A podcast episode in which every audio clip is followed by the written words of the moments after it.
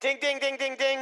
Welcome to Talking Pictures Trivia, the podcast in which a group of geographically challenged friends explore movies through trivia as an excuse to keep their friendships alive.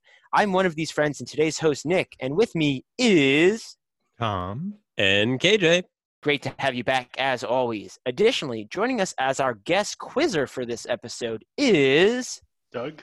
Thanks for joining us today, Doug. You may remember Doug from our inaugural episode, Raiders of the Lost Ark. What you may not know is Doug participated as a co host in recording our unaired nine episode alpha season when we were fine tuning the format of Talking Pictures Trivia. Doug was also instrumental in setting up our web hosting. Needless to say, Doug also conveniently likes movies. For those joining us for the first time, we start off each episode with a movie quiz, which consists of two rounds of three questions to determine who will earn today's trivia crown. Then, once the fierce competition is over, we follow up with our famous movie rant where anything goes. Today's movie was suggested to us by Doug. We will be jumping into the drama sci fi mystery Solaris by Andrei Tarkovsky, who is also known for Stalker and The Sacrifice. Since this was made in 1972, other big movies back in the USSR include Privalov's Millions, Farewell to St. Petersburg, and the USSR state prize winning Winnie the Pooh and a Busy Day. In the US, we would have been watching The Godfather and Deliverance. Now, Doug, tell us a little bit about the plot of this movie and why you thought this one would be a good one to uh, bring to us today. So, in the future, a psychologist named Chris Kelvin travels to a space station above a planet called Solaris. Strange reports are coming from the crew, and he's sent to determine if the mission could, should continue.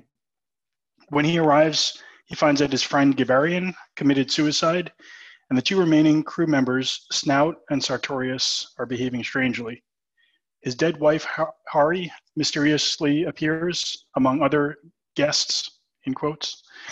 Uh, they figure out how to destroy the guests and discuss whether or not to go home. At the end, it looks like Kelvin's back home, but he's really on an island on Solaris. So I first watched it in college. This would have been fall of 2003. I, I looked this up because I found my old transcript. So I was taking a class on Dostoevsky, and the professor mentioned that there was like a Tarkovsky film series that was going on at the theater on campus. And I also watched Andrei Rublev around the same time. So if you thought this was long, uh, Andrei Rublev is is a beast. So that was actually after the 2002 version by Steven Soderbergh, but I did not see that one until I think much later. So I hadn't seen it in a long time. I hadn't rewatched it since then. I thought it would be interesting to discuss, and uh, it wouldn't come up in casual conversation because uh, I think most people have not seen this uh, 1972 Soviet movie. And you, Tom? Yeah, I have a long history with this movie. I, I saw it in high school, this, maybe even before high school. So, like, I don't know, like 1999, I might, I might have seen this movie. Um, I've also saw it in when I was in a, a, graduate seminar. We did we covered this film, the book, and then the Soderbergh adaptation in uh, a collection of classes on film adaptation. So I'm I've read the book twice. I've seen both films. I think more than once. Um, I've watched a few other uh, Tarkovsky films in prep for this. So I, I yeah, I, I uh, know this material somewhat well.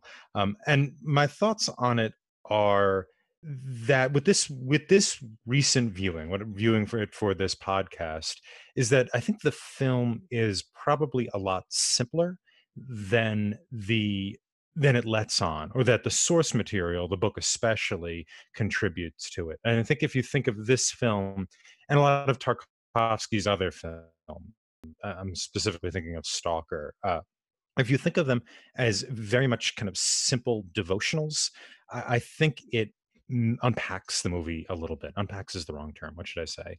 It um it makes the movie more present or more comprehensible. How about you, KJ? So I had not heard of Solaris before it was suggested for Talking Pictures trivia. Um, one of the things Tom had said about it before I watched it was that it's very meditative, and I'm glad Tom said that because if you go into this movie thinking you're watching a painting, it'll feel much more fast paced and uh, exciting than it is. And and it, it doesn't need to be fast paced or exciting. It really was a pleasant two hours and 40 minutes of the camera just sometimes lingering on things for for for no other reason than to linger. Um, and then I enjoyed it. I enjoyed it. I don't know if it's at the top of my list to watch again. I don't know if I'd want to watch it with a group, but I think it would be great to have on in the background if you're working on something else um, because of its still nature.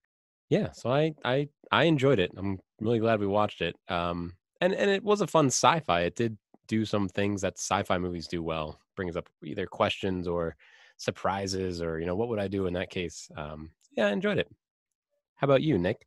I did not have that same um, understanding going into this movie, and I, I think what happens is when you watch this movie, you have to have a proper mindset.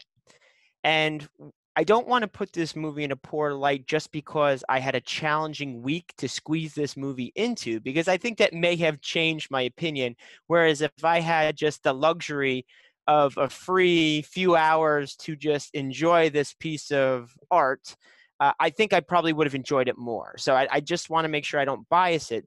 That being said, unlike KJ saying that he had the experience for the multitude of hours, I believe it was a two hours and 47 minute runtime, I'd say there was about an hour to an hour and a half that I found to be pleasant and more enjoyable.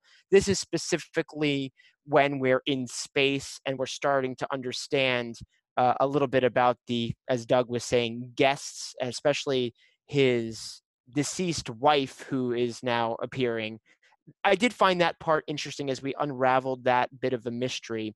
And I was mentioning to my co host before we started this episode that I was concerned a little bit because I'm supposed to be answering questions. And this is another one of those episodes where I think I have more questions, which I do think leads to uh, possibly an interesting dialogue that Doug was saying it might be fun to discuss uh, with people who have all seen the source material. So again, as I was approaching this movie, I did not have that proper understanding of what I was about to undertake, uh, which did bias a little bit of my view. I'm still glad I watched it, and I think I may enjoy the conversation about the movie more than I watched the view this is the an interesting episode where we have our guest be the quizzer. Uh, Doug has, as I said in the introduction, has plenty of experience uh, behind the scenes with uh, the Talking Pictures trivia format.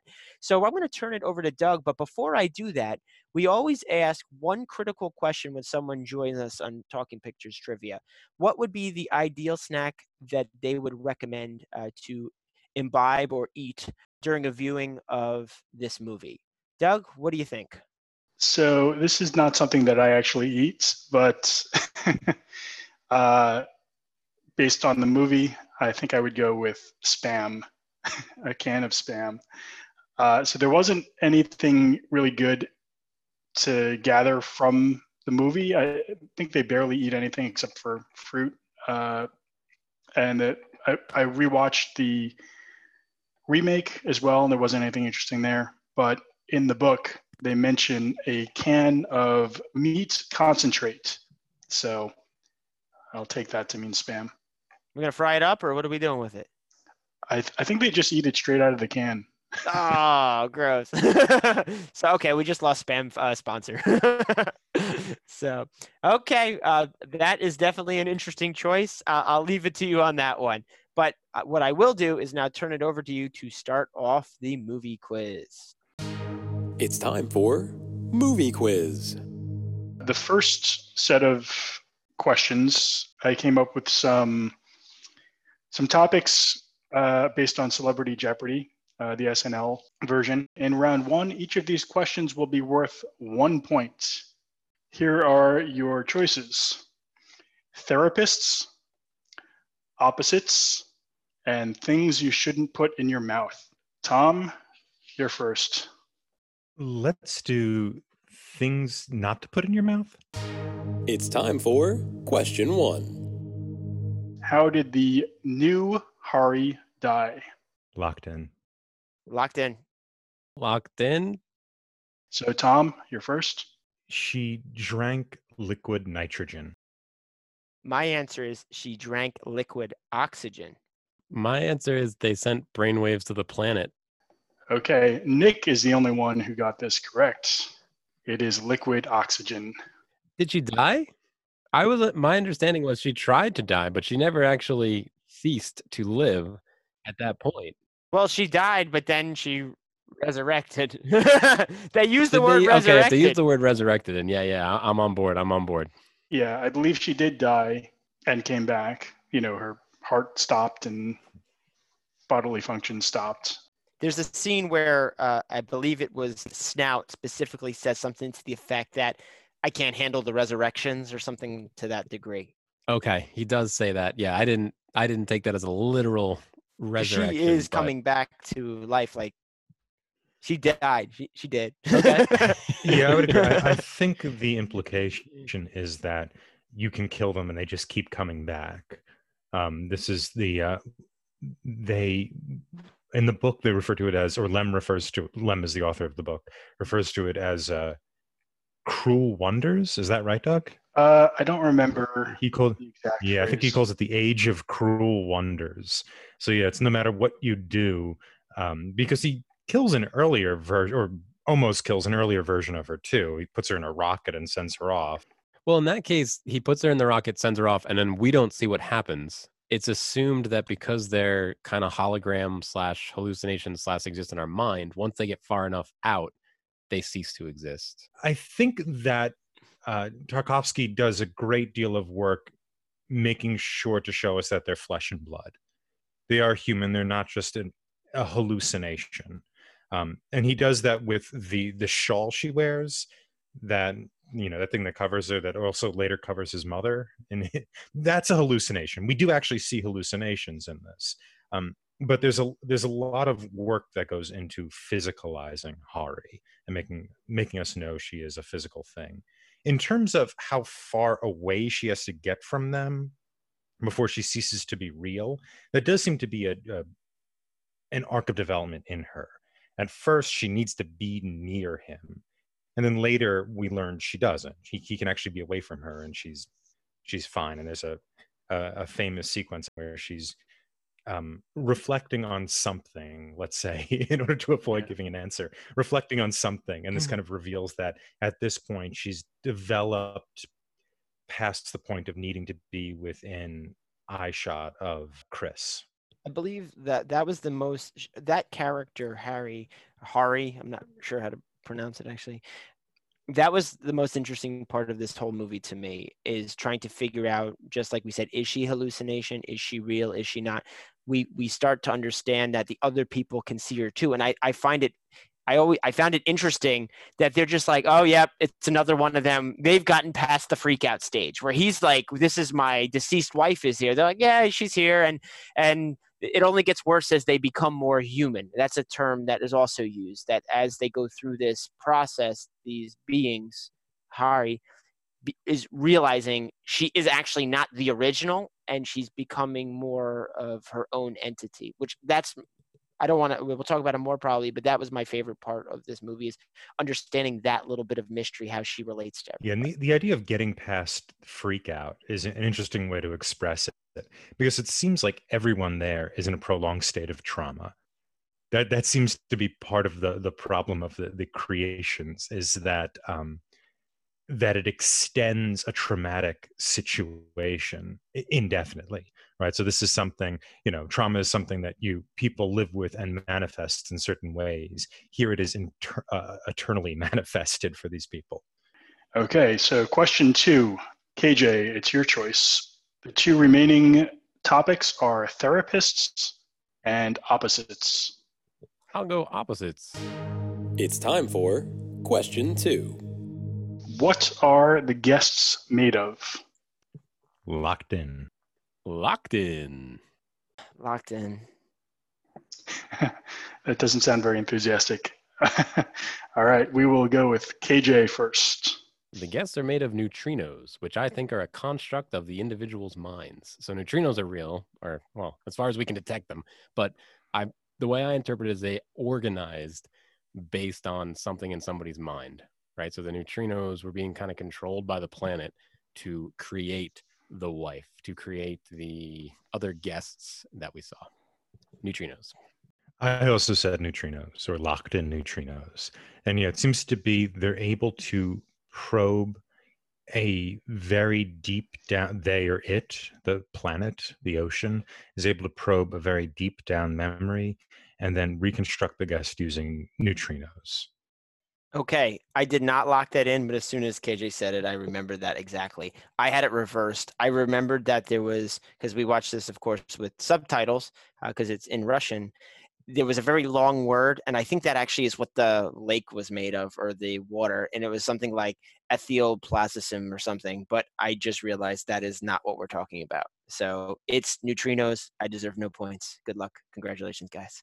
Uh, I think it's a consensus. It is neutrinos. Yes uh, as opposed to atoms, which is what we humans are made of. Does anyone remember the word that I just made up that had to do with what the lake was made of?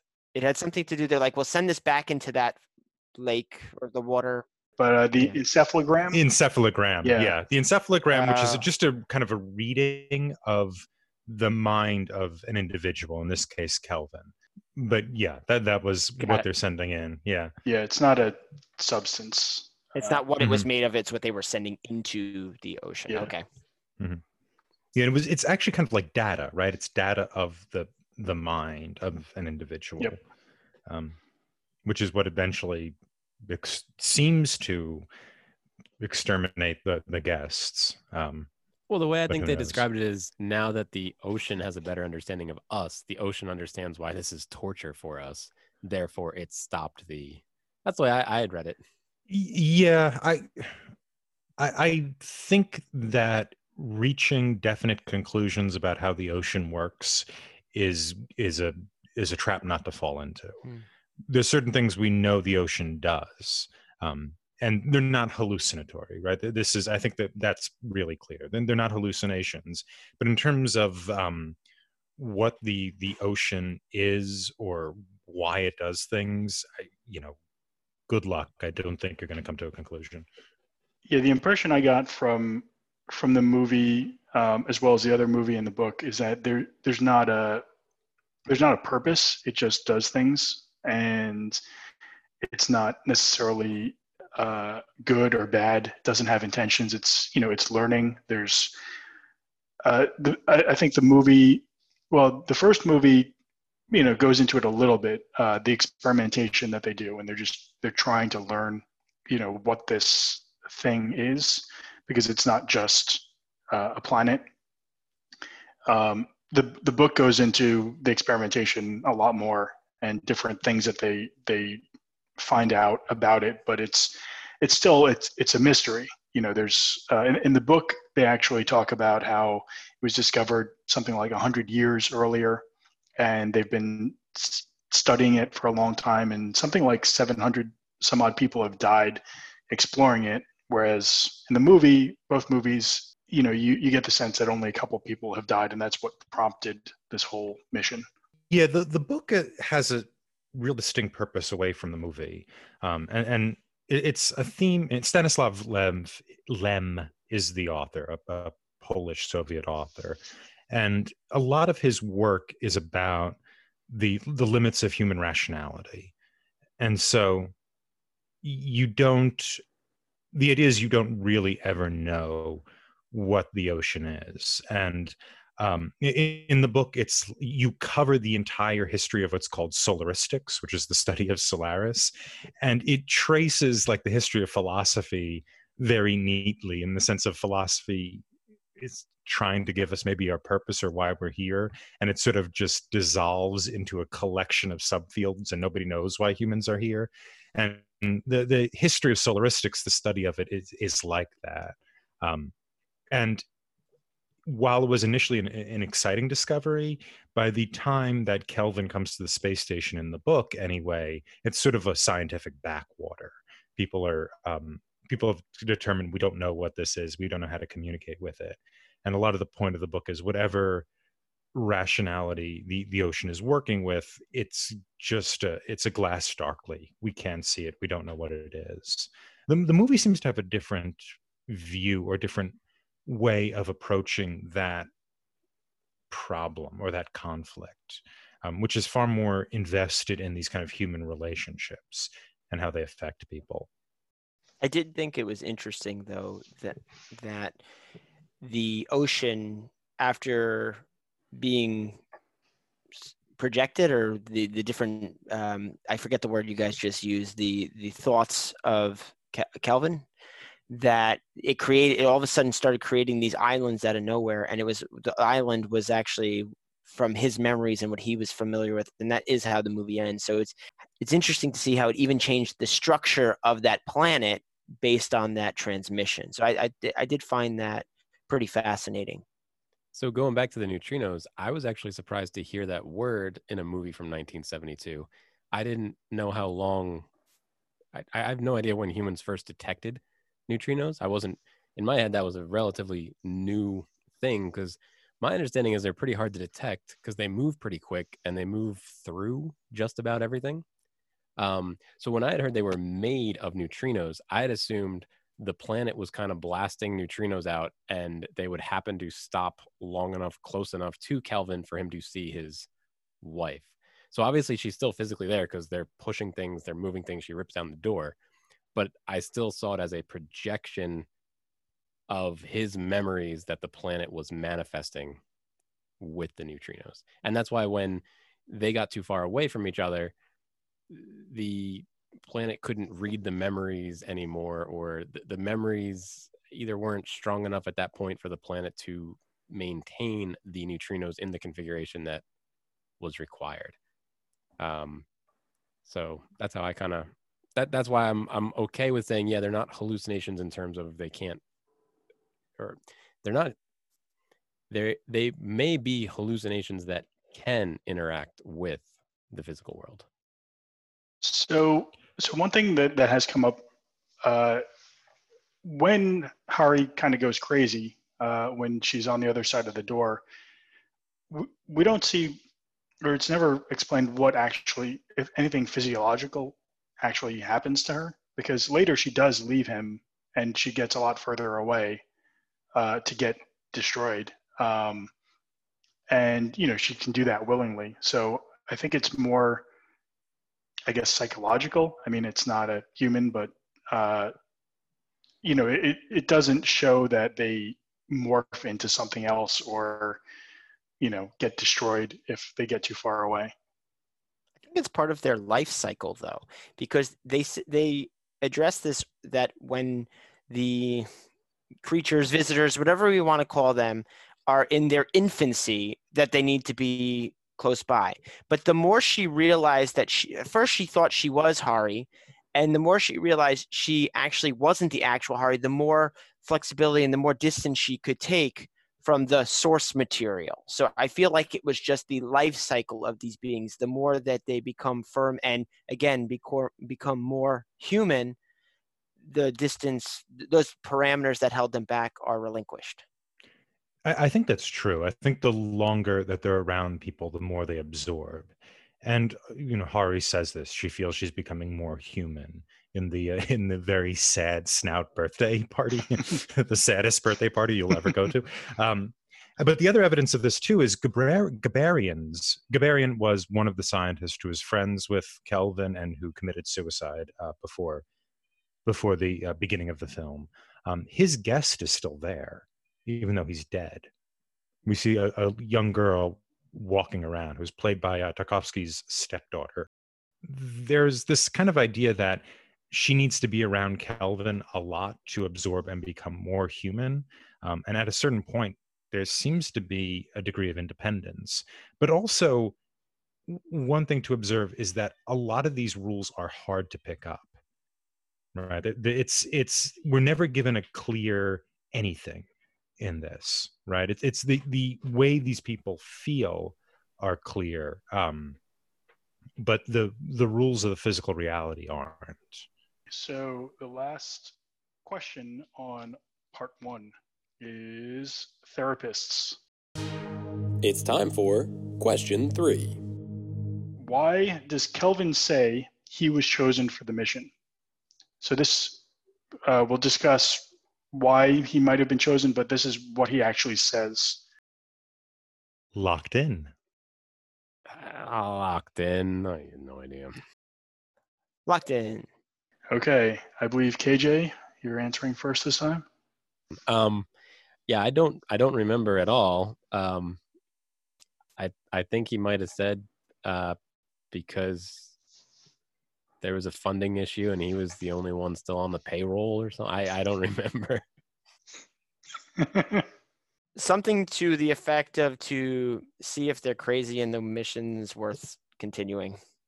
Uh, he says that he's a, a psychologist, and so he's there to to you know check on the the condition of the people.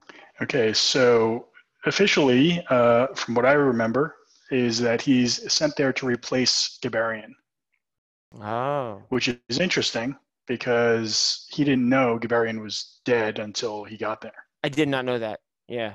Yeah. Cause I think because I don't remember that either. Yeah. it's it it could work because he's supposed to replace him. If he's supposed to replace him, that doesn't mean that the other person would be shipped back first. So maybe he was because he was hoping to see him. I, I, there was a line where he was hoping to see Gabarian because they were friends. Well, he expected to see him, you know. I think the, the way I, I'm seeing it is that uh, whatever Gabarian was supposed to do wasn't really working. Uh, these strange reports, and he's coming from Solaris, and he's, uh, you know, he, he's not kind of making sense and bringing order back to the crew. Uh, so maybe he was sent to, to send Gabarian back home and determine, you know, whether it should continue. Yeah, what's interesting about this is that the, the idea of order and the spaceship seem to be divergent concepts. I mean, the place is a mess. Um, you know, it, it's kind of like a rundown gas station at this point. And you get the impression that it was built for a, a greater number of people. I think we actually learned it was built for a greater number of people, right? At one point. Yeah, it was 85. Okay. Uh, though it's, it's it's unclear how many people actually have been there at any given point. but it, it was it was something more or something greater and um now it's this kind of rundown um kind of desolate place you know v- very used it, it the whole set the whole uh, uh, uh design has a feeling of it being kind of used up and you, you get the impression too that the visitors are a recent phenomena that in the history of solaris this is not something that's common. Um, and this is sort of framed in the beginning of the film with the Berton report.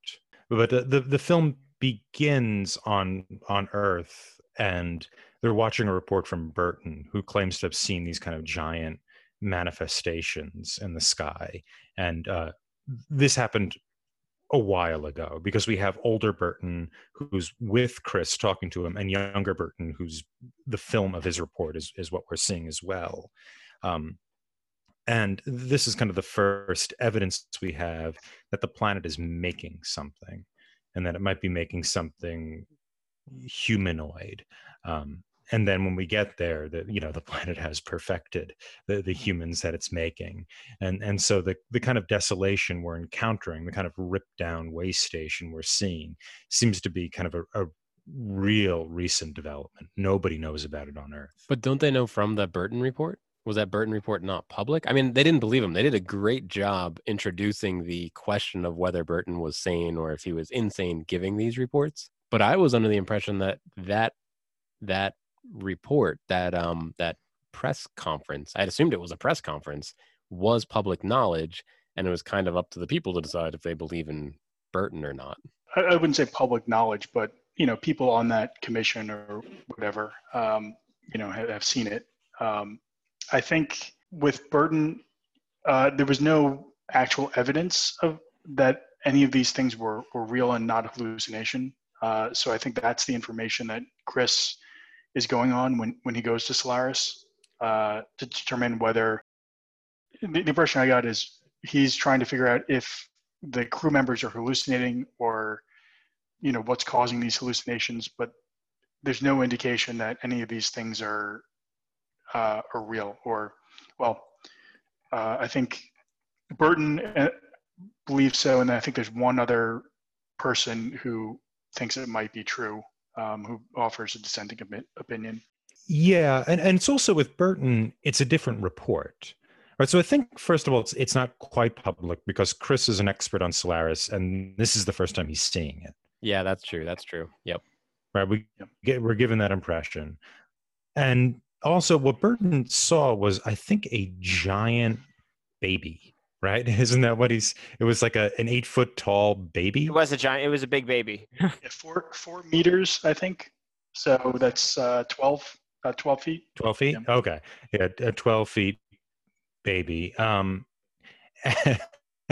and it was it was disgusting right he says it's kind of like covered in a slime and it's sort of gross um, the book goes into a little more but we don't, we don't have to talk about that um, but we're not berton's experience is not the experience of the people on the station but it's a prelude to it. But how long ago was that press conference? a long time because he looks much younger in that press conference and then later he's balding and all that. So I- i'm glad you brought that up kjp because i think that was an early attempt by the planet ocean to create these type of beings in the likeness of human humans so i think that was an earlier attempt he didn't quite get the scale and the size right it's just like with uh, uh, early 3d modeling when they try to make it look like a human it doesn't quite look human. We're getting better and better. I feel it was the same thing. And so presumably the planet's been practicing and getting better, although I I understand it's dangerous to guess what the planet's doing. But the um, I was surprised that you had a press conference that was 10, 20, 30 years ago and then nothing. And then now we're sending Kelvin. Why weren't there more reports of strange things occurring since the Berton report? I, I don't know if anything like that has. Um, I I mean I I don't necessarily want to like jump into the book all the time because the book's just very different. But you know, in the in the book, there's a ton of stuff that happens, right? And we get all the reports. You know, and Doug, you've you've read it, right? Just finished it this morning. Oh, okay. yeah, there's there's a uh, um, there's these different constructions the planet makes. There's these different kind of architectural features the planet has. Um, there's there's a kind of a lexicon for the, you know. So th- there's a ton of stuff the planet does. Although the the guests are a brand new thing. Okay, so in the movie, we're supposed to assume that while Berton was up there uh, some number of years ago, he saw a a guest to use it loosely in this case, an imperfect guest. They've been doing other science since, because otherwise, why would they be funding it and have people up there? So there's they're outside of Solaris. They're still doing other science, but no reports of anything similar to Berton's original guest. Well, Berton was also disgraced. So maybe that space station that was allowed to have a lot more people, maybe slowly but surely, which we're not introduced to in the movie, they got the heck out of there and just were like, I'm done with this. So that's maybe why the station, which was built for, looks like it was built for a lot more people, is sparse. There's also, you know, the fact that, you know, how Berton's report was received, you know, may mean that other people are experiencing strange things and they're not going to report it. Exactly. I was just going to say one other thing um, to note is that when Berton saw this baby, it was during a rescue mission. I think it was Fechner, the physicist, who had disappeared, and um, I'm not sure actually if it how what if it was clear in the movie or if I'm mixing it up with the book, but I believe he fell into the ocean. Um, and uh, so Berton later uh, sees Fechner's son back on Earth, and it's the baby, but not, you know, four meters tall. Interesting. I do know that we are introduced that he was on a rescue mission for Fechner. Yeah. Don't know the details, but that was the Yeah, case. but uh, one other interesting thing that I that I thought of recently um, might be a plot hole, but uh, I think it takes a very long time to get between Solaris and Earth. So if Fechner uh, had a son, you know, and then he, you know, he he got to, you know, however many months maybe it takes to get to Solaris, uh, and then for him to kind of fall into the ocean and then Berton to see that and then Berton to go all the way back to Earth. Shouldn't that kid not be a baby anymore by that point. That, that we don't have a firm timeline on how long it takes to get out there because I was actually thinking about that when KJ was asking his prior question of when did that happen versus when does this person arrive they don't really answer that the other thing i was just trying to uh, retcon this and that maybe the the other gentleman lost all his hair out of trauma so maybe it was like a week ago but but he's just like i've aged tremendously Yeah, you get the impression it happens instantaneously or very close. They just they just go Yes, there. yeah. Um, you know, it's kind of like star wars lightspeed it takes as long as it needs Yeah. to like that's the one thing they leave elusive so that they can fit any storyline Yeah, and th- th- there are plot holes in this or gaps in terms of why people do things. So it's not, you know, like um when Chris decides he's going to stay with Hari, he says, "I'm going to stay with you," yet he willingly participates with the encephalogram in order to destroy the guests. There's things like that that pop up in the movie. So it's um it, plot consistency doesn't seem to be a particular something Tarkovsky's particularly interested in. Um, but yeah, I, I get the impression it just sort of happens, like you know, like a wormhole type thing. Well, that takes us to the end of round one. We'll be right back after this quick commercial break. Welcome to Talking Pictures Trivia, the podcast in which a group of ah, Welcome to Talking Pictures Trivia, the podcast in which a group of the podcast in which a group of the podcast in which a group of B-side. KJ here from Talking Pictures Trivia, and I'd like to tell you about Talking Pictures Trivia B-Side. Can't get enough of Talking Pictures Trivia? Head on over to our website, YouTube channel, or where you normally listen to Talking Pictures Trivia to find the B-Side, where we talk about the movies you love. Talking Pictures Trivia B-Side goes further into the movies we talk about on this podcast and compares them to other media that has been on our mind. Here's a quick sample. Welcome back to B-Side. I'm Tom here, and today in B-Side we're going to be covering Solaris and Stalker, two films of Tarkovsky's. Uh, we're going to look in this week and next at two aspects of Solaris that came up in our discussion. First, in this week, we're going to take a look at uh, the type of knowledge that is interesting to Tarkovsky and the type of knowledge I think he is using. I'm going to start then with a brief summary of Stalker, since this is a B side to Solaris. I'm going to assume everybody listening is familiar enough with Solaris's plot. Flip this record over by heading to TalkingPicturesTrivia.com, our YouTube channel, or wherever you listen to your favorite podcasts to hear more on the B side. And we're back for round two. Doug, take it away. All right, so you guys are in a dead even heat. Everyone has one point. Uh, Nick has got the first question right, and Tom and KJ got the second question right, and nobody got the third one right. So, for round two, each of these questions are worth two points, and the topics are: the pen is mightier, household objects, and where are you now? So, Nick, why don't you choose this time? I think I'm going to go with the pen is mightier. It's time for question four. What book do they read from in the library? Locked in. I'm locked in. Uh, locked in. All right.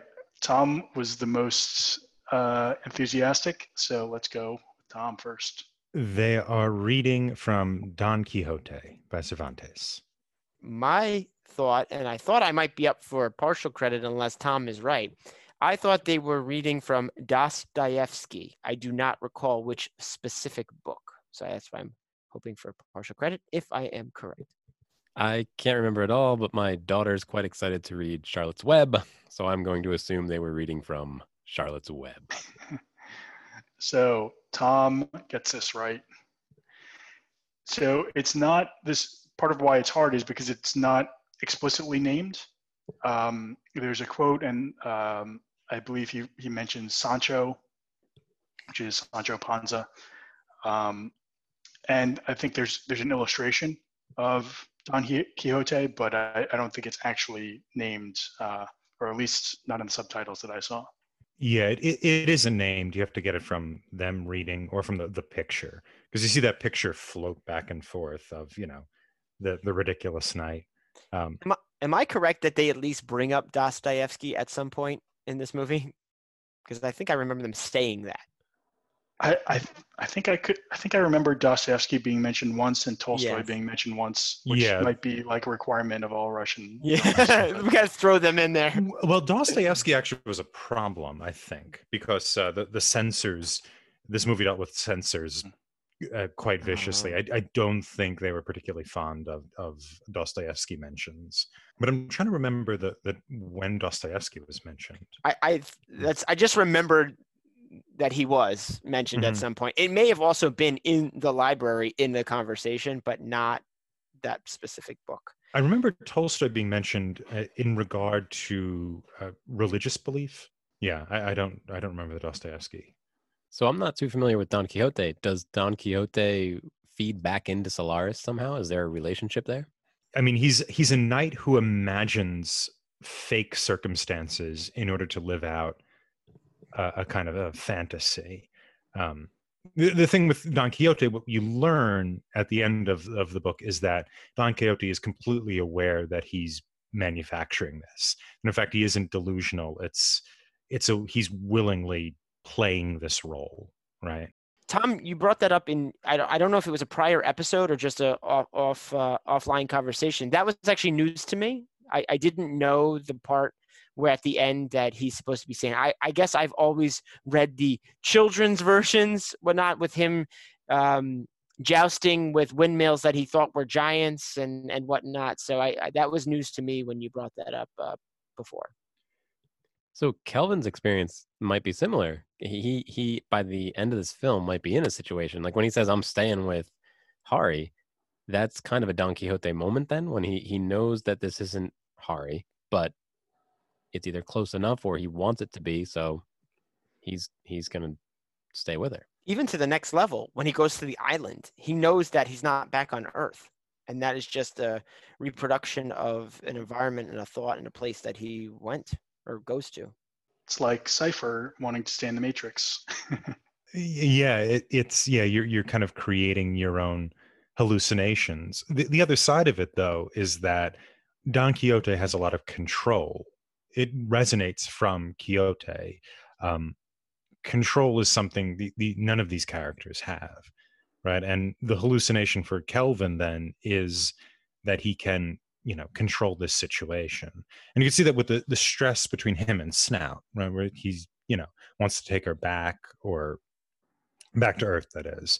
Um and you know kind of snauts says you know can't do that. Um that, that's not going to work So speaking of bringing people back, question about Berton.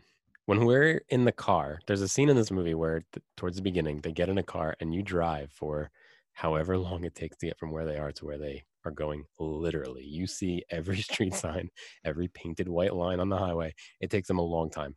And there's a kid or somebody in the back seat. Is he a guest? It- Was he one of Berton's guests? I think he's Berton's son. Uh, isn't he the one who appears earlier with the horse? Uh, gets scared by the horse. yeah we were given a few char- so the, for our audience the, the movie opens on earth and we're at either kelvin's house or kelvin's father's house and we're given a collection of characters one of them is a is like a woman with black hair and piercing eyes who we know isn't kelvin's mother but we don't know who she is She, uh, she's his aunt. she's his aunt okay Yeah. okay and then there's a kid who's scared of a horse um who i apparently comes with comes to the house with berton and then leaves with berton but i don't think we're told who he is he seems to be part of berton's thing though right I, I thought it was mentioned that it was his son, but oh okay okay uh, I Mhm. that one I, I'm less sure about that yeah less sure about than the aunt. Um, I might have to rewatch the whole thing. yeah i don't think so what other evidence would he would there be that that's a guest I don't have any concrete evidence, um, but the way the kid reacted to the horse, the way he was kind of sitting awkwardly in the back seat, I don't think he speaks, made him feel very alien to me, which again, he he kind of acted like the guests did up on the space station here on Earth. So I don't have any hard ev- evidence, but while I was watching the movie, Bert, you, you see Berton's report, which he saw the the giant um, first guest, so to say, and then there was this kid hanging around that there was no explanation for. Even before we got up there, and I knew there was going to be more guests, I was like, "Hmm, I wonder if this is part of that." I think what we learned later in the movie, and we don't learn a lot, okay? So that's why I'm really holding on to the few bits of knowledge that are shared with us. The fact that he says that these neutrino based life forms would not be able to survive further than where they are would say that that is the contrary.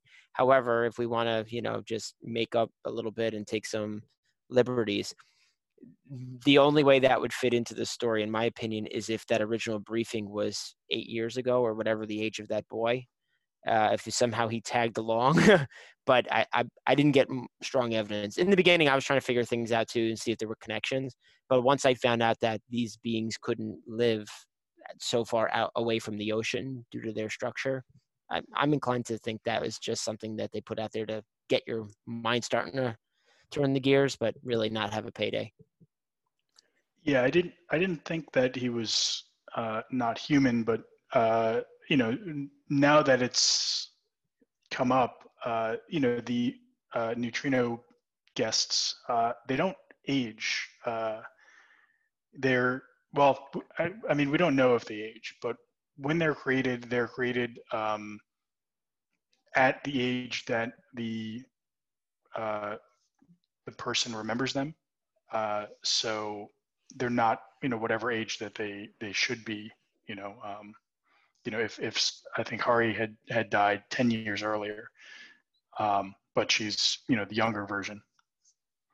Yeah in my head canon part of his trauma was that kid. So that kid was a memory he had and yes that kid was not going to age. That kid was always going to be that age. And if he got too far away from Berton is when he would Marty McFly disappear away. Well again was my yeah crazy. yeah. No and and and it, they only give us so much evidence in this movie to how these things interact. We we make an assumption. We know they come back at a certain age, but we actually don't know if they age or age slower or age faster or they haven't been around. The only one that we've seen that lingered was the female with the with the doctor who killed herself, but he didn't kill himself that long ago. So we don't. I, I think it's one of those things we can really start going down the rabbit hole, and I, I think that could even be an interesting side discussion. But we'll never get a, a firm answer on that.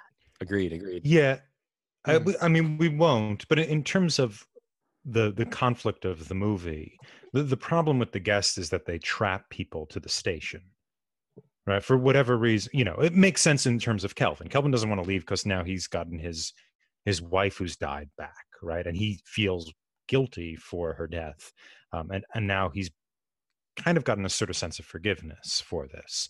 I mean, if she comes back, that that helps alleviate the guilt, and that seems to be the case with with uh, Sartorius and Snaut also. Um, though it's a little harder to you know we don't know who their guests are we see both of them we don't really know what their relationship is with them and the idea of the the encephalogram of sending it into the planet is you know is kind of like an attack on the planet to get them free to get these guests away so they can sort of be free of of their influence so it seems that in, in terms of the conflict the guests secure you or keep you trapped to the planet so that's interesting so tom the way i interpret again which could be completely wrong um, one of the movies we had watched for another thing we had done was called Arrivals. And a big thing in Arrivals was how do you communicate? And I took it as the planet was trying to do a nice thing by taking one of your memories. You're, they're bringing somebody back that you wish was still around. So the planet thought it was doing a good thing. Obviously, this was torture for the people on the space station outside Solaris. Eventually, the solution wasn't to attack the planet, not use the word attack, but send more knowledge, communicate more with the planet to be like, hey, uh, this isn't actually working out. Maybe something else would work better. It was kind of how I interpreted that solution they had.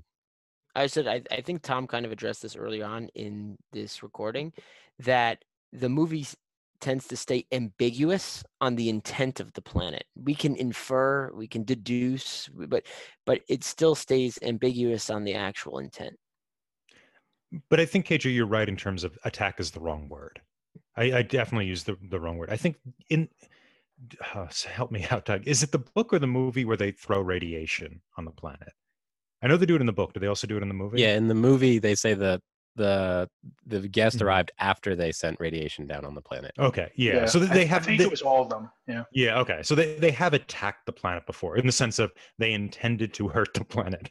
Um, so I, I think you're right, KJ. It's it is a not an attack. It's it's an attempt to give information.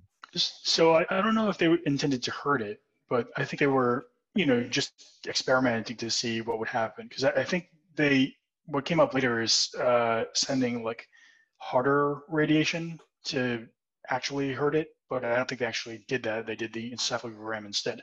Mhm. So I guess they did light light radiation originally. Yeah, I agree. I, I don't even I don't think the radiation was an attack. I think it it, it was oh we meet something new, and kind of like in Close Encounters of the Third Kind when we they used light and sound to communicate. I think they were just saying oh maybe they use radiation. Maybe this is a a form of saying hello or something. It, again, was the way I interpreted. And again, this was also a science station. This wasn't a military operation. Yeah, that. But I, I- in terms of what is the, the planet doing, I, I do think that's just beyond us. Um, you know, I, I don't think we, we get that. I mean, that's the entire theme of the the book. Uh, and there's another Lem novel. Not that we need to to go into Lem novels, which is is basically the plot of Arrival, the Jodie Foster movie. he just it just in the 1970s when he wrote it, where aliens send them you mean, sorry, do you mean Arrival or do you mean Contact? Contact. I'm sorry, Contact. Yeah, uh, I don't remember the name of the book, but basically, aliens send like a protoplasm, which they think is a message, and the whole book is them trying to figure out what this message is, and nobody can figure out what what's going on. Um, and so it's a, it's a kind of constant theme there. But I, I think trying to know the the ocean is is the the mystery that they're never going to get right it's it's facing an impossible mystery and what comes out of it is this kind of devastating human contact All right. So for question number five, there are two topics left. Uh, Tom, it'll be your choice, and two topics are household objects and where are you now? i'm going to go with household objects for two It's time for question five. How did the original Hari, and this means the Hari on Earth, uh, how did she die? Locked in. locked in Locked in. Let's go with Nick first. She poisoned herself. She put it into a syringe and put it into her arm, poisoning herself. I didn't realize it was that specific. I knew it was suicide, but I didn't remember exactly what form. kelvin had come home with some subjects that were poisonous and he revealed that to her and he had mentioned you know that that they were poisonous she threatened to to kill herself uh, he left he you know didn't come back because he, he didn't want to you know take her her threat legitimately and then she um she injected herself in the arm with the poison he had brought home Nick and Tom, you got the, I think it, it more correctly. KJ, I'll give you half a point for this because you got the, Well, one point. Um, oh yeah, that's right. You're two points for this. Uh, yeah, you'll get one point for this. No half points. um, so the interesting thing is, um, Chris Kelvin's a psychologist. So why does he have uh, access to these dangerous biological samples, and then why is he bringing them home and sticking them in the refrigerator?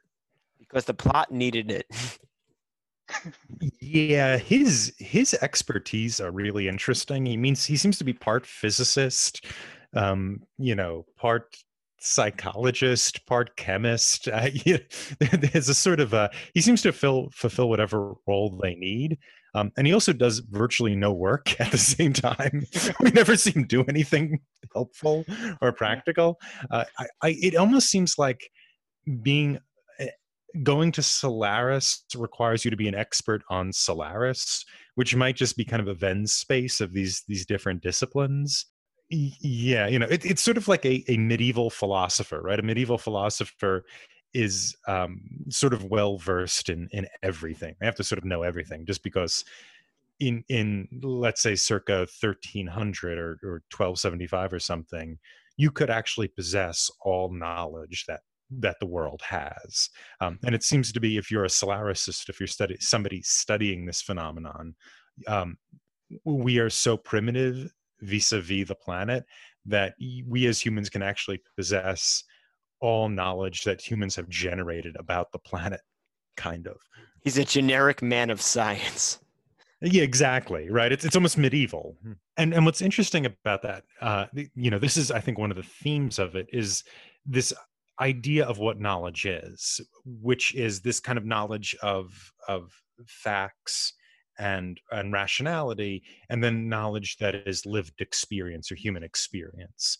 Um, in in the middle ages this divides pretty nicely in in catholic studies between the kind of scholastic school of somebody like st thomas and then you know the, the more mystical tradition which is all about sort of um, meditating on uh, the life of a saint or the life of christ or the life of mary or, or, or whatnot and then experiencing that through the the meditation um, but it's not a kind of a, a, rational means of approaching your your religious devotion. It's not a rational means of approaching god the way you know like um like a, a saint thomas or or albert the great or one of those philosophers would approach god through kind of rational discussion. Um it's a it's it's experiencing god in a way that's sort of defies articulation even though you know these people wrote a lot the, the mystics wrote a lot um, and i think that's kind of what's going on here it's man of science super rational knows everything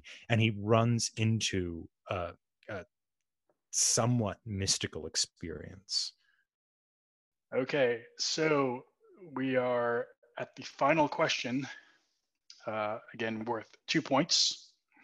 And the topic is Where are you now? It's time for question six. At the end of the movie, uh, when Kelvin realizes he's not on Earth, what's the first indication uh, that we see uh, that tells us something's wrong or something is not correct, that he's not actually on Earth? i have two that i think are both legitimate but i'm going to lock in on the more obvious one You can give more than one answer. okay I, I, then then i'm locked in Locked in. I'll lock in.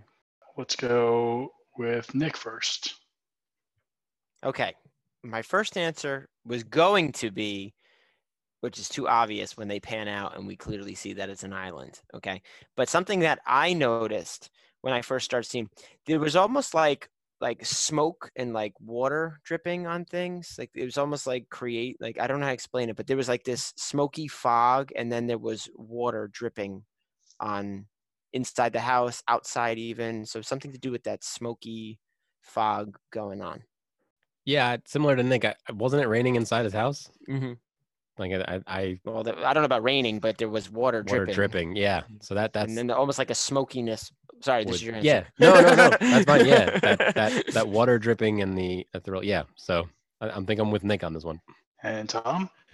Yeah the the one i thought was a little more obvious is it's it's sort of raining indoors so to speak and we see that from a cut of kelvin through the window walking um, the other one which i think is is less obvious and also can we can contend it a little bit is that the fire in which he burnt his papers is still going. Um, so we actually see that fire first. Presumably that could be another fire they just start another fire or something um, but we still see his papers in it. So I, I you know so i'm gonna i'm going to let's say lock in with the indoor rain just because it's a little more obvious. Yeah, so I, I did not catch the fire at the first point, and I, I think it is a little unclear as to whether or not that's the same fire. Um, but uh, officially, I would say the answer is the the raining uh, indoors. But if you had chosen the fire, I would give you credit for that as well. So everybody gets two points. Um, and so one thing I, I think is a little funny. Um, so it, it rains earlier at the beginning of the movie, but you know, being um, I guess 1972 and special effects, it doesn't really look like rain. It looks like you know people just pouring water in front of the screen. so uh, so at the end, I think it's raining indoors, but it's also like it's you know kind of dripping and it, it's not clear whether it's uh you know an overflowing bathtub upstairs or or Yeah, raining or leaking. That's that's exactly. I was like, there's water yeah coming from a source that's undetermined, and even on the the old man, like it's tripping Yeah. on him. and and it's it's not unusual to him. He's not acting uh, surprised. Yeah, I think it does reflect the the beginning though, right? I mean, it's it in the beginning we see the rain and it doesn't let's say it doesn't necessarily look good. you know, I think right before they started filming this movie's budget got cut in half. So a lot of this movie is, you know, the work working with that limitation. Um, but the the end of the movie does reflect that, right? I mean, it's the same phenomena, but it's wrong. Right? There- There's some there's details that are wrong in it, which is that it, it doesn't rain inside houses you know that's why we have houses in, in part. Um, and so there's this kind of idea of water and all the kind of the, the symbols the obvious symbols that water carries with it which is why i think this movie is, is better enjoyed if it's considered obvious like water cleans right? Water redeems um and it's also the first shot we have of the movie is the lake is the oh not the yeah it is a lake a, a lake with kind of weeds in it. Um you know water redeems water water clears. And when kelvin is at home in russia he's you know sitting outdoors getting rained on. Um and in the end uh you know he that that rain comes in and kind of covers everything he owns and he falls down on his knees in front of his father. And there's this kind of this idea of kind of the the, the prodigal son coming home. The actual him embracing his father literally looks like rembrandt's the prodigal son you know him him grabbing his father and and uh and asking for forgiveness and receiving forgiveness. And water is kind of associated with that forgiving cleansing process. Um, but at the same time it's water that's in the wrong place. And, and a man who's completely alone and isolated on a you know on a on a mysterious planet. And so there's the kind of the obvious symbol and then the subversion of that symbol occurring at the same time So here are the totals. In third place with four points, we have KJ. Woo! In second place with five points, we have Nick. So close. And big reveal uh, in seven, uh, first place with seven points, we have our resident Solaris expert, Tom. Yay! Congrats, i'm the Tom. solaricist that's that'll be my twitter handle Congratulations, Tom. Uh, I'm sure there's still more to explore about this movie. Uh, we'll continue with Movie Rant right after this quick commercial break. We here at Perfectly Placed hope you've been enjoying the freedom Perfectly Placed brings you as much as we have enjoyed having access to your entire life. We have an opportunity for you. If you refer a friend, you and your friend get a week of Perfectly Placed for free. Simply send us a copy of your friend's keys, combinations, and passwords, and we'll waive our one question questionnaire. Notice something your friend could use help with? Simply follow your friend on Perfectly Placed and add suggestions for us to include in our Perfectly Placed suggestions. Does your husband leave his shoes in the middle of the kitchen? Why not leave him a perfectly placed reminder? Does your coworker cook smelly fish in the microwave? Why not leave them a perfectly placed note? Is it your friend's round in the bar and they just happen to forget again? Why not leave them a perfectly placed reminder? Perfectly placed. We get around to reminding you what you'll get around to. And we're back. It's time for Movie Rant. All right, I'd like to start off movie rant with uh, something I just found enjoyable is Kelvin's monogrammed pajamas. I too noticed his monogrammed pajamas. There's a very specific detail. I just I just enjoyed that about the movie. Is it KK? yep. Yes, it's on the Yeah. pocket. I think in, in a lot of these science fiction, you know, space uh, movies, everyone has these generic suits. Um, so I, I just personal like the personalization. You know, he, he brought his own pajamas, assuming that there there didn't happen to be pajamas with his initials already on the space station. Well, when you go to a space station, you got to bring, you know, your own clothes. I mean, that's just the way it is. Yeah, the, the initial costume designer was fired because she had wanted to do more futuristic stuff. And when he brought in the the new person, who I, I don't remember her name now, um, it was kind of like let's do something timeless. Uh, and so there's there's costumes that seem to be from wildly different eras.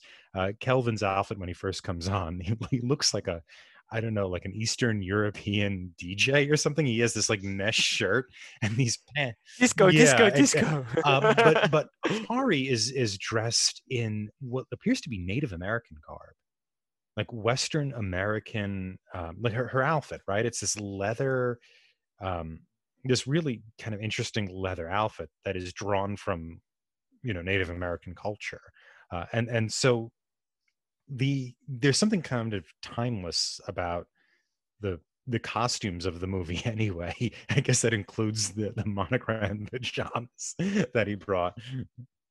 I wonder if that has anything to do with the budget cuts that you were talking about. They're like, okay, what do you guys got in your closet? Yeah, yeah but I mean, it, it was a deliberate choice, and you could tell. I mean, that, you know, you could you could do something more normal or, or what not normal but um more contemporary for hari's costume you could you have her dress like a you know 1970s russian woman right uh or or i guess dress in her own mesh shirt or, or whatnot um but there is this kind of eclecticness to the the outfits that they wear that i think is revealed with hari One of the things that I really liked was all the TV sets were widescreen, maybe even wider than 16 by 9 that we kind of have going now.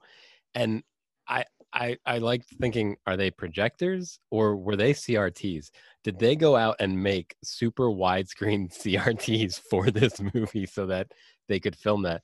And then I thought it'd be fun if in our world, even though this is kind of impractical, if there was a bunch of different aspect ratio CRTs kind of just all over the place and you just happened to get one that was whatever you wanted and then they had to figure out how to get the picture to look right on that. I don't know. I really liked all the super widescreen TVs that they had. What I will say is they are supposed to be CRTs. I'm not saying that's what they used in the movie because they have those rounded edges for like a bulbous screen. So like they clearly had the view of a CRT, the old school TV just were giants. So they they got it right even before uh Back to the Future. Big screen TVs are the future. yeah the the futuristic elements of it are um i don't know if you want to call it a problem or lacking there there is that one scene i think kj you mentioned it the five minute city of the future scene where berton just drives into a city oh i mean we could say it's moscow but there's also i think japanese lettering in in one of the signs Yeah, I don't remember if it was Japanese or if it was all just what would be kanji. So I don't know if it was Chinese. I'm Mhm. trying to think who who was who, if you were living in the USR making a movie, where else would you be allowed to film? maybe china That's right Good. Probably more likely, yeah. It was filmed in uh, Akas- Akasaka and Tokyo. oh Oh, so okay, so- that's okay they yeah. probably didn't have the budget to change signs and stuff Yeah. like that. So Yeah, I, I'm the the that whole sequence is kind of, I, I- it might be to give you a sort of city of the future, and experience of the city of the future. I mean, it's often referred to as the city of the future sequence, even though it looks pretty, pretty much like a normal city to to anybody else. And I mean, you know, you can maybe use the USSR context and say that the more people with cars would would be alien to to people in the Soviet Union but generally i couldn't find a reading for why that scene is in the movie um, other than it kind of creates this meditative tone this sort of um, um, opportunity to re- reflect slowly on the occurrences around you and that's all i got from that So since we're talking about the earlier part of the movie, this is one of the, the few things I did want to make sure we, we addressed. Did we need like an hour before they go to space? And my opinion is no. I don't think we needed it because that's when it got interesting to me is once he finally got to space. But I feel like they could have shortened and be like, hey, there's some weird stuff going up there. We don't believe this guy. You should go check it out. Go. What what do you guys think? Uh, I was just gonna say, in the book, it's all in space, pretty much, um, which is is strange because usually uh, the movies cut stuff out of the book. I mean, they they cut other stuff out, but um, the the other remake also has a whole bunch of stuff on Earth, um, which I think it, it's there to explain some things that otherwise you probably have to just have like a monologue or you know watch videos to explain but it is pretty long in the, in the 72 movie It's funny you guys say that because I think I actually liked the parts on Earth better than space. I think I would have been fine if the whole movie kind of took place on Earth and there was this mysterious thing going on elsewhere. I, it would have been a different movie, but I, I loved the introduction of Berton. I thought they did a great job of me questioning: Did this guy see that? Did he not? Was he insane? I I, I liked all those beats on Earth. Even the drive, like you're saying, Tom, it did set up the pacing for the rest of the movie. Um, so it was interesting that they included it. I think the optimal way for me to view this movie was for KJ to watch the beginning, summarize it, and then I could watch the end and then summarize it for him. And I think that would be our optimal experience. Combo viewing. and on the other note, to Doug's point, usually I'm not uh, always a big fan of a giant exposition in the beginning of a film. However, I feel like I would have been totally fine with it on this one. Yeah, you get a choice: giant exposition or an hour of people sitting in a house talking about. it. Gi- give me a Star Wars scroll, okay? the the it does tonally set up everything though that opening sequence as well as the conflict um first of all we get the information from literally the information that from berton that there's this thing solaris and it's doing something weird right it's doing something strange and unexplainable um we we get i think tonally and visually though not literally uh the the difficulties that chris is having um he's uh he's in this place where he can't communicate with people. Often when he's talking with his father their their backs are to each other very often. I mean this seems to be a deliberate choice by tarkovsky. Um, we also have this this notion of um, this kind of this feel or this this meditative notion that comes from the, the city sequence as well uh, but it's also in there when he's walking around when he's looking at the water um, he's also kind of trying to kill off his past self. He burns everything he owns um, th- the notion of something that's a threat but when you look at it again it isn't a threat. This comes through the horse when the boy goes to see the horse. Initially the horse for some reason this boy's scared of horses. Uh, initially you know when we see the horse it's filmed from below at, at an angle that's eh, at a camera angle that's looking up looking up at it. Um, and then later when the boy comes to see the horse it's it's kind of filmed neutrally you know it's it's a horse it's fine. Uh, all all those kind of things set up what's actually going to be happening. And then we also um, we are also given contrasts too.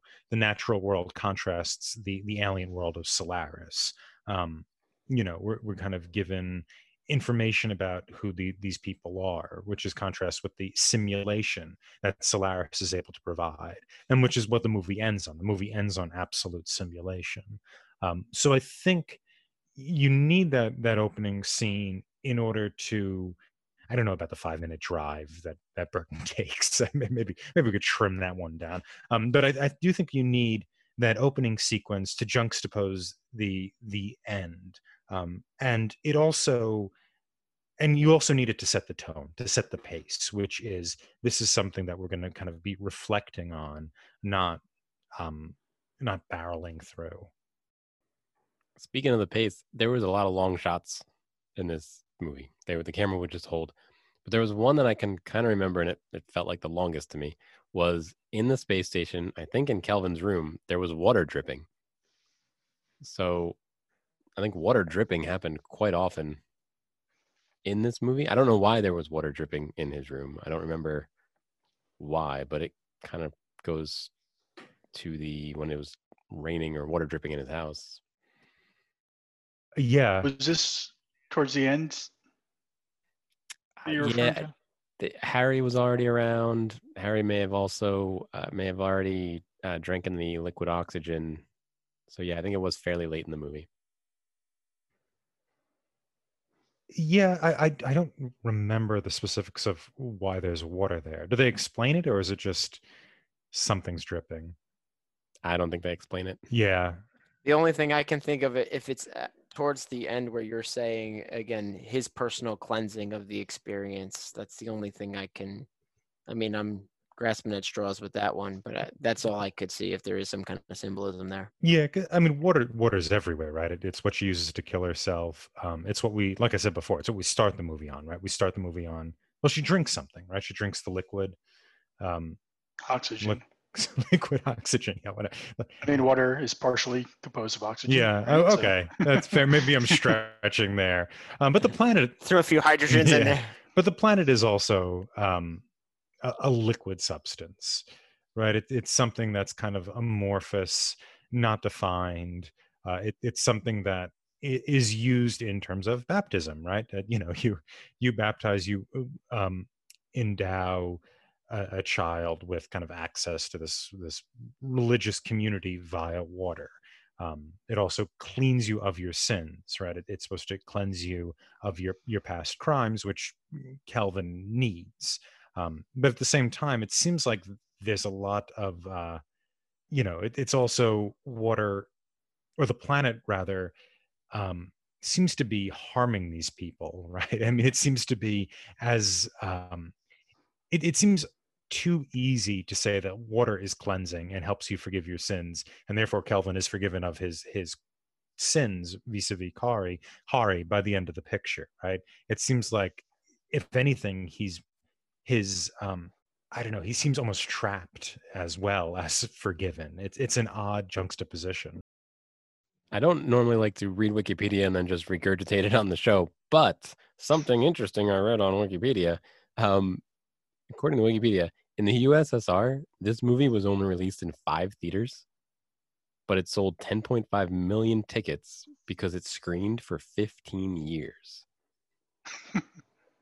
Just and it was an interesting release. I, you know, maybe that was common in the USSR. I, I mean, I don't know how many theaters they had, but Going along with that, KJ, I was looking into some trivia on this one. And though it was the most widely seen of Andrei Tarkovsky's films outside the Soviet Union, uh, he actually thought it was the least favorite of the films he directed. So it got a lot of views both within uh, that time period within the country as well as throughout the world. But it wasn't even considered his greatest work in his opinion. And I actually wanted to bring this up because I'm wondering if this was off of the coattails of like 2001 A Space Odyssey, which came out in 1968, if that influenced that audience um, to enjoy something like this. When I started watching this movie, I didn't know that's what I was getting into. And to be quite honest with you, I, I want to bring this up before the, the show ended. For some reason, when I had a basic plot summary of this movie, I was expecting more of like maybe not a horror, but more of like a 1997 Event Horizon where there's weird stuff going on on the ship and this guy comes to investigate. I thought that's what I was getting into. And I ended up getting into this deeper sci fi that was more reminiscent of 2001 A Space Odyssey in my head, just to kind of put this full circle. I just wanted to get your guys' thoughts on any of that when, you know, your opinions of what you were getting into. Or for Tom, you've been seeing this movie forever. Um, on that whole idea? Would the audience know what they're getting into? Well, it was billed as the Russian 2001. It actually was considered that. Um, I, I, I kind of hate 2001: A Space Odyssey. I, I, you know, I think that movie is is sort of void of of of meaning, and it, you know, it's just like a bunch of overlit scenes, and you know, there's like no human beings in it, right? The the thing you remember from 2001 is Hal, the computer that Yeah. threatens everyone. I like elements of that movie, but not the. yeah and it's also like what where are we going with this that you know a space baby is you know, giant space babies are are possible or something i you know um i the the love of 2001 i don't get i, I find this movie to be very very different from that um but it suffered from the comparison because 2001 was well budgeted and won the uh, academy award for special effects and and all those types of things um but i think the comparison's important nick because i it it it definitely um it's definitely kind of drawing you into the same headspace and i think the the remake the soderbergh remake is doing the same thing uh, that 2001 is. I think the, the Soderbergh remake is as influenced by 2001 as it is by this material. Um, the, the the Soderbergh remake ends on a shot of the planet, and it looks like a womb. It looks like the, the womb of a, a you know obviously a woman um you know and and that's the same shot that or not the same shot but a similar shot that 2001 a space odyssey ends on um but i think both of those films the remake in 2001 are not doing the same thing that this is doing or even that the book is doing uh you know which i think is trying to come to some sort of knowledge about something that you can come to but that you can only experience. You know i, I don't think um I, I don't know that 2001 a space odyssey is doing that i don't, I don't know if it's doing anything but uh, that would be my kind of reading of this all I wanted to insert was uh, I think Tarkovsky would agree with you because I was looking at some trivia on this, and he actually did not see uh, 2001: A Space Odyssey before filming Solaris, even though they're often compared. And when he did see it, he criticized it for being sterile. Oh yeah, I, all like all Kubrick movies are sterile, right? That you know you can operate in those films. One thing I, I think is interesting, um, Nick brought up uh, that you know the he read the summary and had a very different experience of the movie than what he thought. I had watched this back in the day before I was looking stuff up online. I really didn't know what the movie was about, um, and that makes me wonder because you know nowadays, you know I read you know you watch the trailer and you know you you read uh, summaries maybe you look to see who's in the cast. And i wonder how much of that actually you know sets a different uh, you know not just a different expectation but like your whole experience of watching the movie whether you're going to enjoy it. Um, and i feel like in most cases you're probably going to enjoy it less you know with if you go in with a certain preconception. Um, i think maybe you know like you know, watching the trailer and getting this information might be good for kind of deciding which movies not to watch at all. But I think if you go too deep into that, um, you, you start expecting one thing and you're probably going to get disappointed if it's not uh, what you thought it's going to be. So along those thoughts, uh, I just went to IMDb and I looked up the this the brief description of Solaris and that other movie I mentioned called Event Horizon. Completely different movies. So, Solaris, a psychologist is sent to a station orbiting a distant planet in order to discover what has caused the crew to go insane. Event Horizon, a rescue crew investigates a spaceship that disappeared into a black hole and now has returned with someone or something new on board. Now, if I've read those, I thought I would think that these movies might actually be similar. They are completely different from from those descriptions, I would I would have picked Solaris to be the horror version uh, over Event Horizon. But it's also the kind of the limit of narrative, or, or the description of narrative, right? With with a movie like this, which isn't particularly interested in narrative except as a, a place to you know kind of rest these speculations on or, or tarkovsky's speculations or his kind of tone building um, and and Event Horizon is a movie that's predicated upon narrative and it's compact too. Like Event Horizon, I think is like 80 minutes long or something like that. I mean, it's a quick burst of horror. Um, One hour, 36 minutes. Is it okay? It's a little yeah. longer than I thought. Um, the this film is just about kind of meditation right? It's about meditating on the circumstances on these circumstances and on the potential these circumstances have. And a lot of these potentialities aren't realized right? He, he can start a, a life with hari. Um, we're not entirely sure if he can uh, advance his career or anything like that um, you know event horizon all the potentialities are triggered. They all become actualities. They all become action something happens in the movie. Things blow up. Um, you know there's there's uh, uh, dramatic lines and whatever. Um, but this idea of kind of the mystical experience is um, a reflection on the the potential for being in these different circumstances, the potential for experiencing these different things.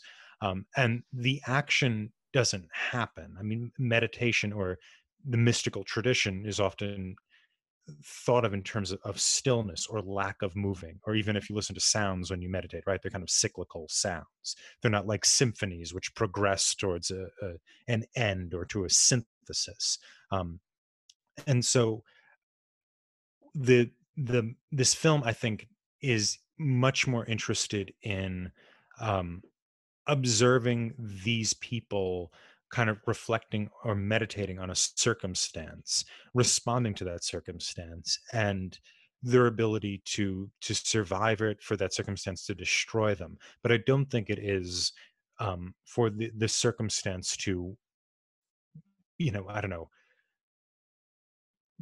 become something or or drive them somewhere or or change the world um, i'm not really sure i'm kind of uh, kind of rambling at the end there but you know that that's why i think that kind of the mystical tradition is is really important to this film well, Doug, it was great to have you back in the crew. Um, I hope you, hopefully you can join us again in, in the near future. Tom, congratulations for taking this one down. Uh, it seems like you knew more details on this than any of us, and we were not. We were we lost before we even got on. Uh, Doug, thanks again for joining us today. Yep, no problem. Thanks for having me. Of course. Uh, come back anytime. Uh, thanks again to our efficient editor, KJ, who masterfully crafts these episodes. I'd also like to acknowledge IMDb, which is a great resource for movie information. Check out our website, talkingpicturestrivia.com, for more information about us and our episodes. You can find us on Apple Podcasts, Google Play, Spotify, and Stitcher, as well as our YouTube channel. We're extremely grateful for any positive reviews, as those help others like you find us. If you like what you hear, remember to like and subscribe to our show. Join us next time when we discuss Tom's recommendation from 1931, M. Should be fun. See you then. Ding, ding, ding, ding, ding.